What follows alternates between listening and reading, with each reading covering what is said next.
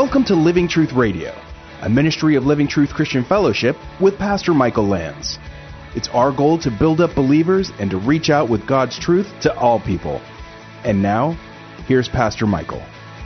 1 Samuel chapter 11, verse 4. And Saul's curious, and he's just come from the field, and it's clear that he's gone back to farming. He's gone back to his normal duties at home. It's an agrarian society. Usually everybody had a farm or a field, and he's plowing the field behind the oxen. He knows he's been, been anointed as king, but he's gone back home, and he hasn't done anything yet. He's gone back to the field.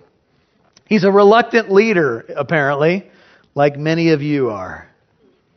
Do you remember when uh, Peter, you know, after the resurrection, Peter says, Hey, I'm going fishing. All right, well, we'll go too. And they toiled all night and they caught Zulcho. And there was a solitary figure on the sand. Boys, have you caught anything? Do you love Jesus, right? Do you have any fish? He already knew that the nets were empty. No. Who is that guy anyway? Well, put your net on the right side of the boat and you'll have a catch. So they throw the net. It's filled with fish, teeming with fish. They pull it up, and John says it's the Lord, and Peter into the water. Don't you love Peter? Did a belly flop or a triple gainer. Woo! he starts swimming for the shore, and it's at that fire that Peter gets restored. I had a friend of mine, I've shared it before. He was addressing an audience, a mixed audience. There were a few people in the room, frankly, that I knew had walked away from the Lord after serving him for years. And my friend told the story of Peter, and he said Peter has gone back, had gone back fishing. Some of you have done the same. And then he paused and said, How is it? Well, Peter gets restored by that firelight, and they pull up. Do you remember how many fish it was? This is a trivia question. It was 153 fish. And somebody, I was at a baseball game Tuesday, and uh, a guy I've known for years goes, I always had this question. The, everything in the Bible has a meaning, right? He says, why does it record in John 21 there was 153 fish? There's got to be some meaning in there. And I said, you know, I have a friend that studies Hebrew, and with every Hebrew letter, there's a number equivalent, and there's some pretty solid evidence that 153 in Hebrew means I am God. How about that? Wow. So Saul's asking the question, I think anybody would. People have come into his hometown, everybody's weeping. We're supposed to weep at those who weep, so that's a good thing, but there doesn't seem to be any answers. And so Paul says, uh, excuse me, Saul says, What's the matter with the people? Why do they weep? This is a, an Italian phrase. What's the matter, you?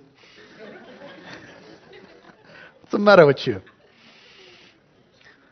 And Saul, you know, has been drawn to this place. It's time for the leader to lead. So they related to him the words of the men of Jabesh. They said, Well, this guy named Snake, he came to the town and he threatened the people, and the people said, "Okay, we'll make a covenant." And they shouldn't have done that, but they were desperate, and then they, he gave them a week, and they're to the right eye thing, and they've been going all over, and here's what's happened, and the clock's ticking, and they don't know what they're to do. I don't know how many days have gone by, and the Spirit of God, six, came upon Saul mightily. This is the second time we've seen this. The first time it happened in chapter 10, he prophesied and he was with that traveling band of prophets, right? And when he heard these words, he became very angry. Hey, how about this? Put this in your theological uh, thinking and hat the Spirit of God came upon Saul, uh, uh, came upon Saul mightily, and he became enraged. Is it possible that one evidence of the Spirit of God coming mightily upon a Christian is you would become very angry? Some of you are saying, Praise God! this is my out now! Every time I am questioned, I will say, Did you know? in 1 Samuel 11, verse 6. Children, line up. This is a spiritual moment. and you have biblical grounds. They don't even know the verse. You could even say, somewhere in the Bible, find it. And then do your chores. Spirit inspired rage. I'm going to write an article. It's called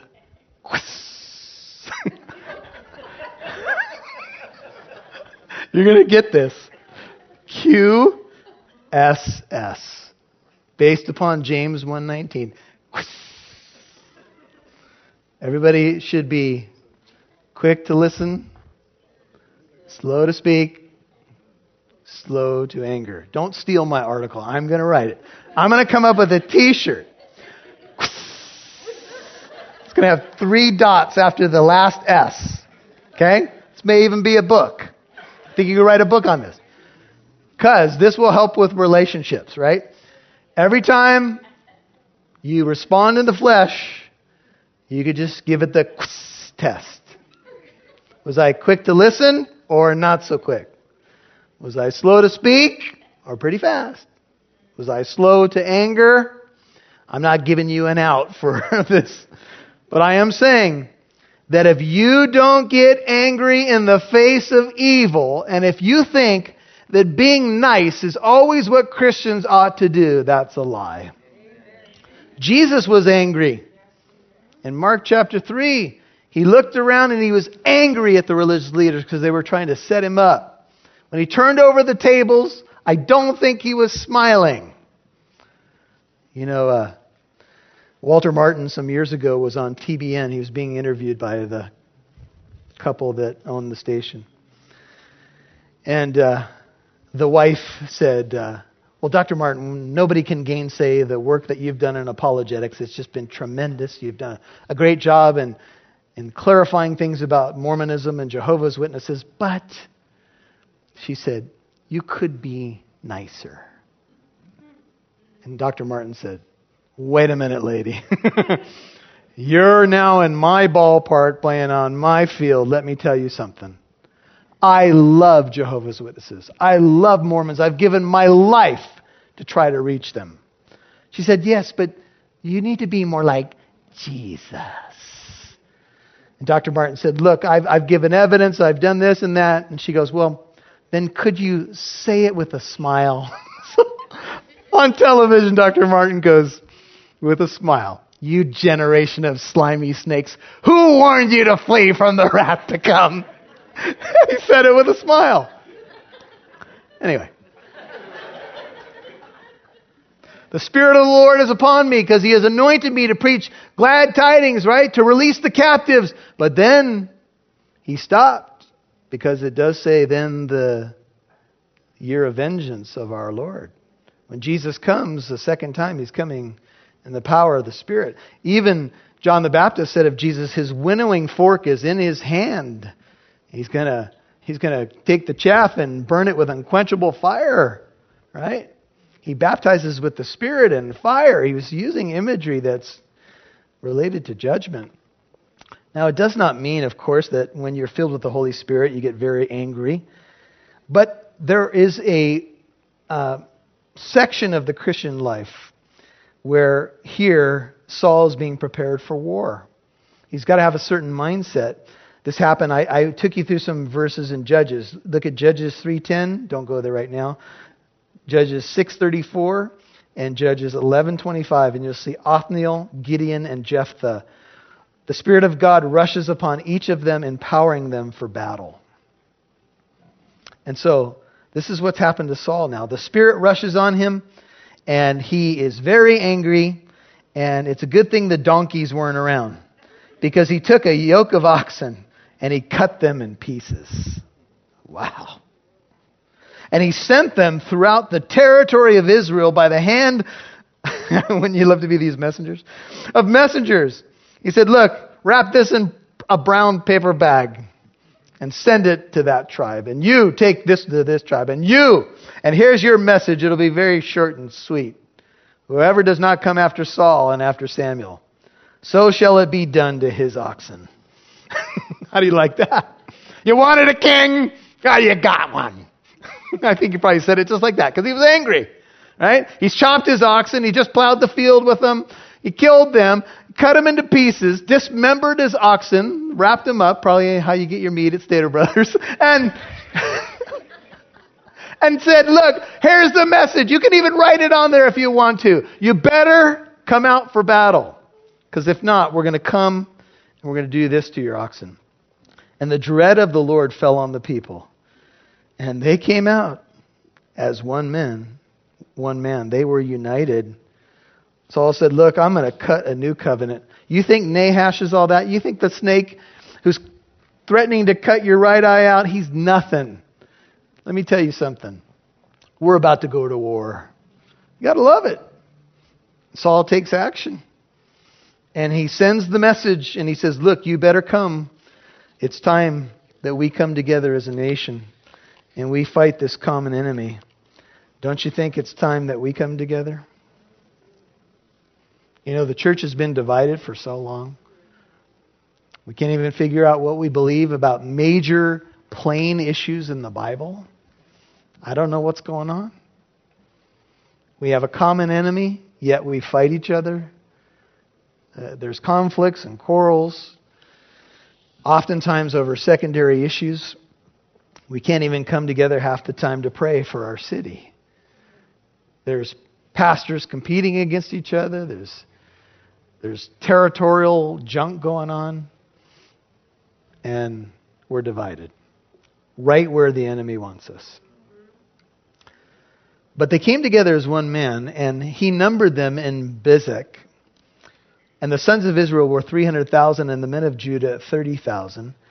This would be a distinction between the north and the south. Bezek was 13 miles northeast of Shechem, due west of Jabesh Gilead on the other side of the Jordan, the west side. And they said to the messengers who had come, Thus you shall say to the men of Jabesh Gilead, Tomorrow by the time the sun is hot, you shall have your deliverance. So the people have come now, they've responded to the call. And I, I just want to pause here for a second and just, just I want to ask the question. And I, and I think some of you are sensing the same urgency that I am about the times that we live in. We've got to come together. Just got to. There's too many of us sitting on the sidelines, and other voices are winning the day. They've got the microphone, and there's not a lot of people showing up to articulate in love and in truth the Christian message and gospel.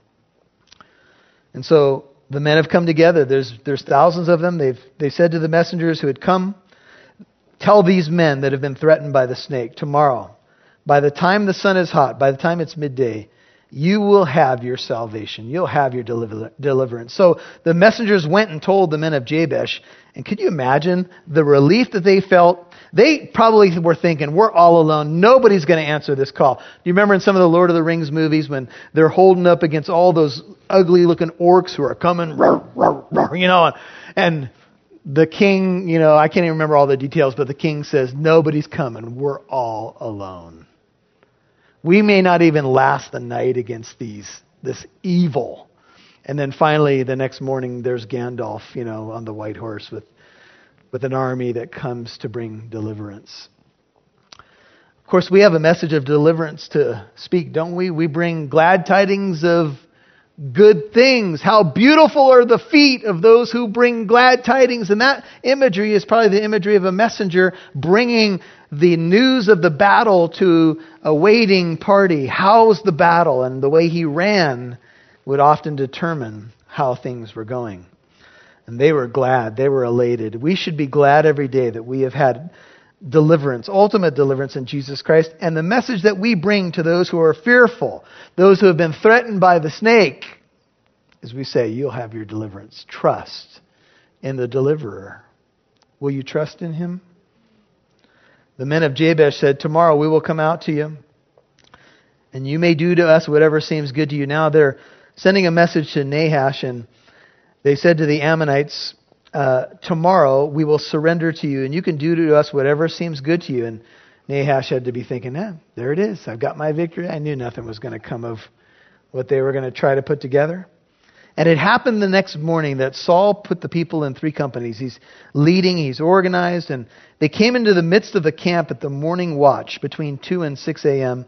They had traveled all night, probably about 20 miles. They had to travel quite a long distance to get there. And they struck down the Ammonites until the heat of the day. So from early morning before the sun rose, most likely, until noon or later, the battle went. And the Ammonites were struck by surprise. They didn't think this was going to happen. They didn't think anybody was coming. And here comes Saul with all these people backing him, and they won the day. The Ammonites were not ready, and they struck them down. And it came about that those who survived were scattered, that no two of them were left together. The enemy didn't even have anybody side by side, but the children of Israel were together. The enemy scattered. This is what needs to happen in the church. We come together, the enemy scatters. Then the people said to Samuel, Who is he that said, Shall Saul reign over us? Bring the men that we may put them to death too. Hey, we're on a roll. Remember those guys? God touched the heart of some of, but there were some people, maybe there are some of them right here.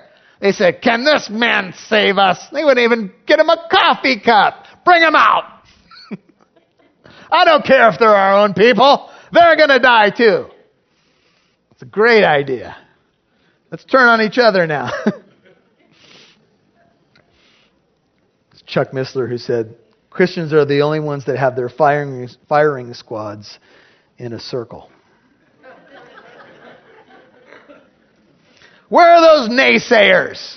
I wonder if it was one of the people trying to hide. Where are those people that said he couldn't do it? Well, remember the enemy's still lurking in the Philistine camp, so not everything is is uh, hunky dory here.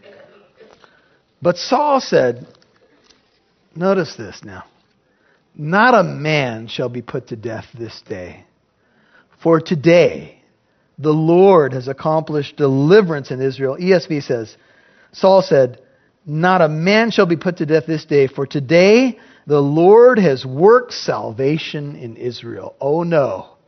We're not turning on each other. Now think of Saul. This is a moment of temptation because he knew that there were people who were running him down, who didn't believe in him, who would not back him. Indeed, it said they despised him.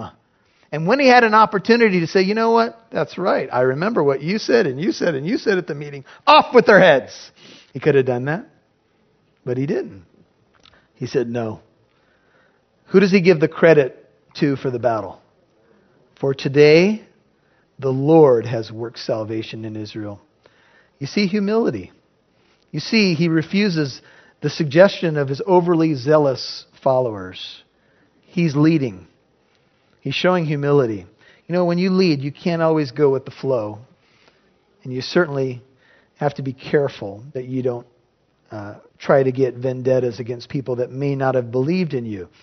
Every leader will have some people that back them and some who are naysayers. It's just the fact of life. And Samuel said to the people, notice Samuel the prophet's still there. This nation is still has to recognize that the king is going to follow God. Come and let us go to Gilgal and renew the kingdom there. One thing I didn't uh, note is that in Judges, I think it's chapters 19 through 21, there's the story of the concubine who um, gets she gets raped, and uh, she's the concubine of a Levite.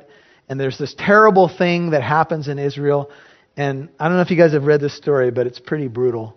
They, after she was killed, they cut her up in pieces, and they sent her body parts all over to the 12 tribes. It's a pretty grisly story. And this happened in some of these same locations. It's connected to Saul and connected to these areas that have been mentioned. And what Saul does by sending the pieces of the oxen, there's a connection here somehow.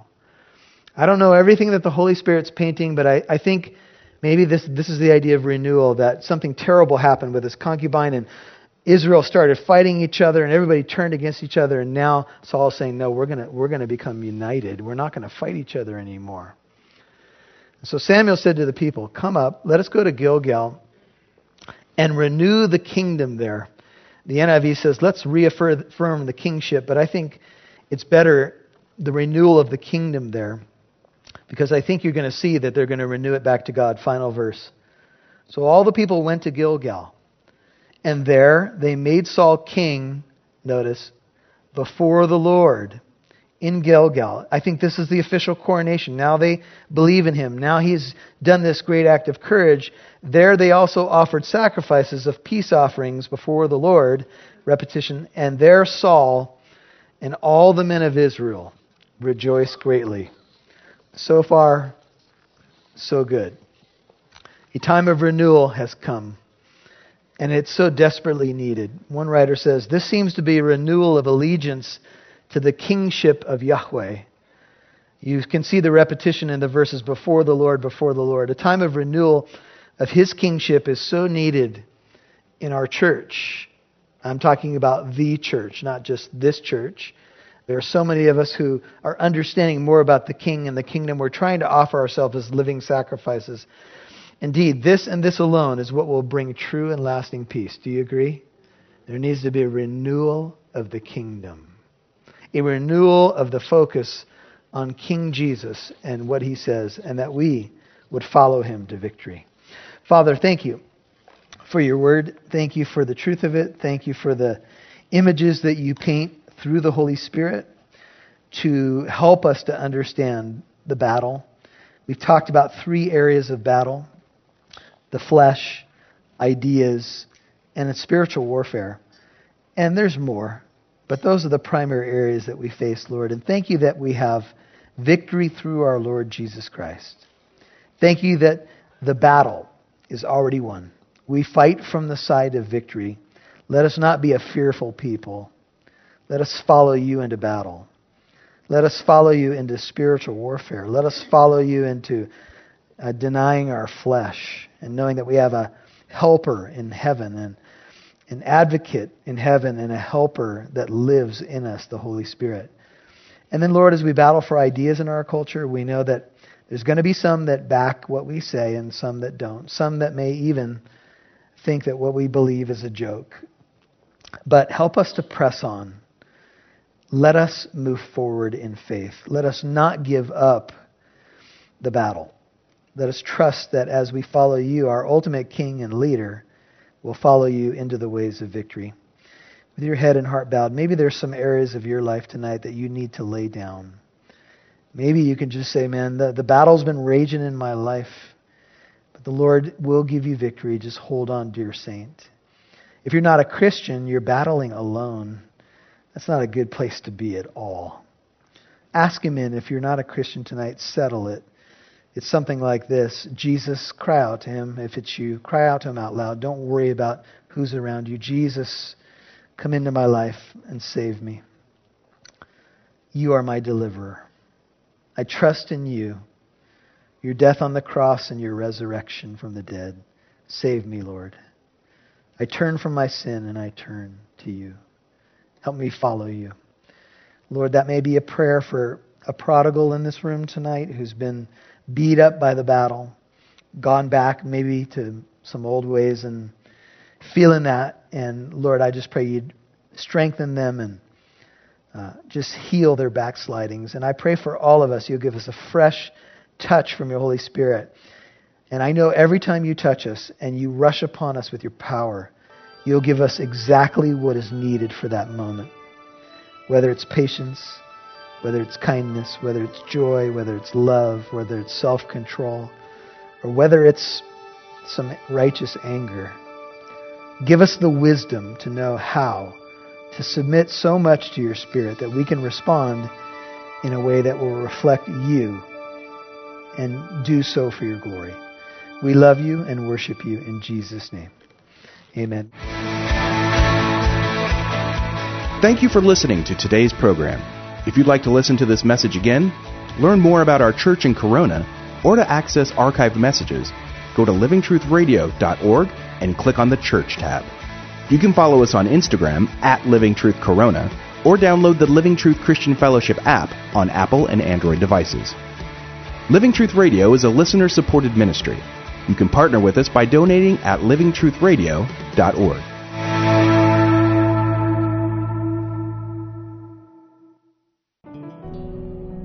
If you'd like to send us a note, we'd appreciate it. Just, hey, just just say I, I listen in this area of the country. I'm on this station, and I appreciate your ministry. And if you can give us a year-end donation, folks, to help us come strong into 2017, I'll tell you we have uh, radio stations that are asking for a living truth. We'd like to expand our reach, but we can only do that if you partner with us. So please consider a year-end gift to help us uh, be strong into 2017. You can do all of that at livingtruthradio.org. There'll be a picture of myself on that screen. Just click on donate beneath my picture. Make sure you indicate for radio ministry. Just wanted to say a word that we deeply appreciate our listening audience and deeply appreciate those of you who are partnering in radio ministry with us. Uh, remember that when you do give to a ministry like this, you are partnering and you're doing something to expand and extend both the teaching of the Word of God and the gospel. I recently heard that about 40% of Christian radio listeners are unchurched. They may be non Christians, but a lot of them are not connected to a home church. So, if that's you and you're any, anywhere near the Inland Empire and you'd like to join us for worship, you can do so uh, on Sunday mornings or Wednesday evenings. We have services uh, 9 and 11:15 on Sunday mornings, and on Wednesday nights we meet at 7 p.m. Information and directions and everything else you'd need to know at livingtruthradio.org. On behalf of Oscar Santa Cruz, this is Pastor Michael Lance with help today from Cameron Thomas, uh, bidding you a good day. God bless you, and we'll catch you next time on Living Truth Radio.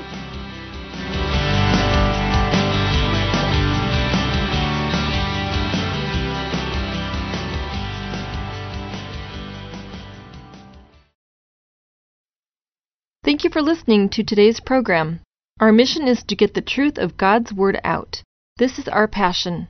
We want to impact as many people as possible and we have an opportunity to expand this radio program, and we need you, the listener, to partner with us in prayer and in giving.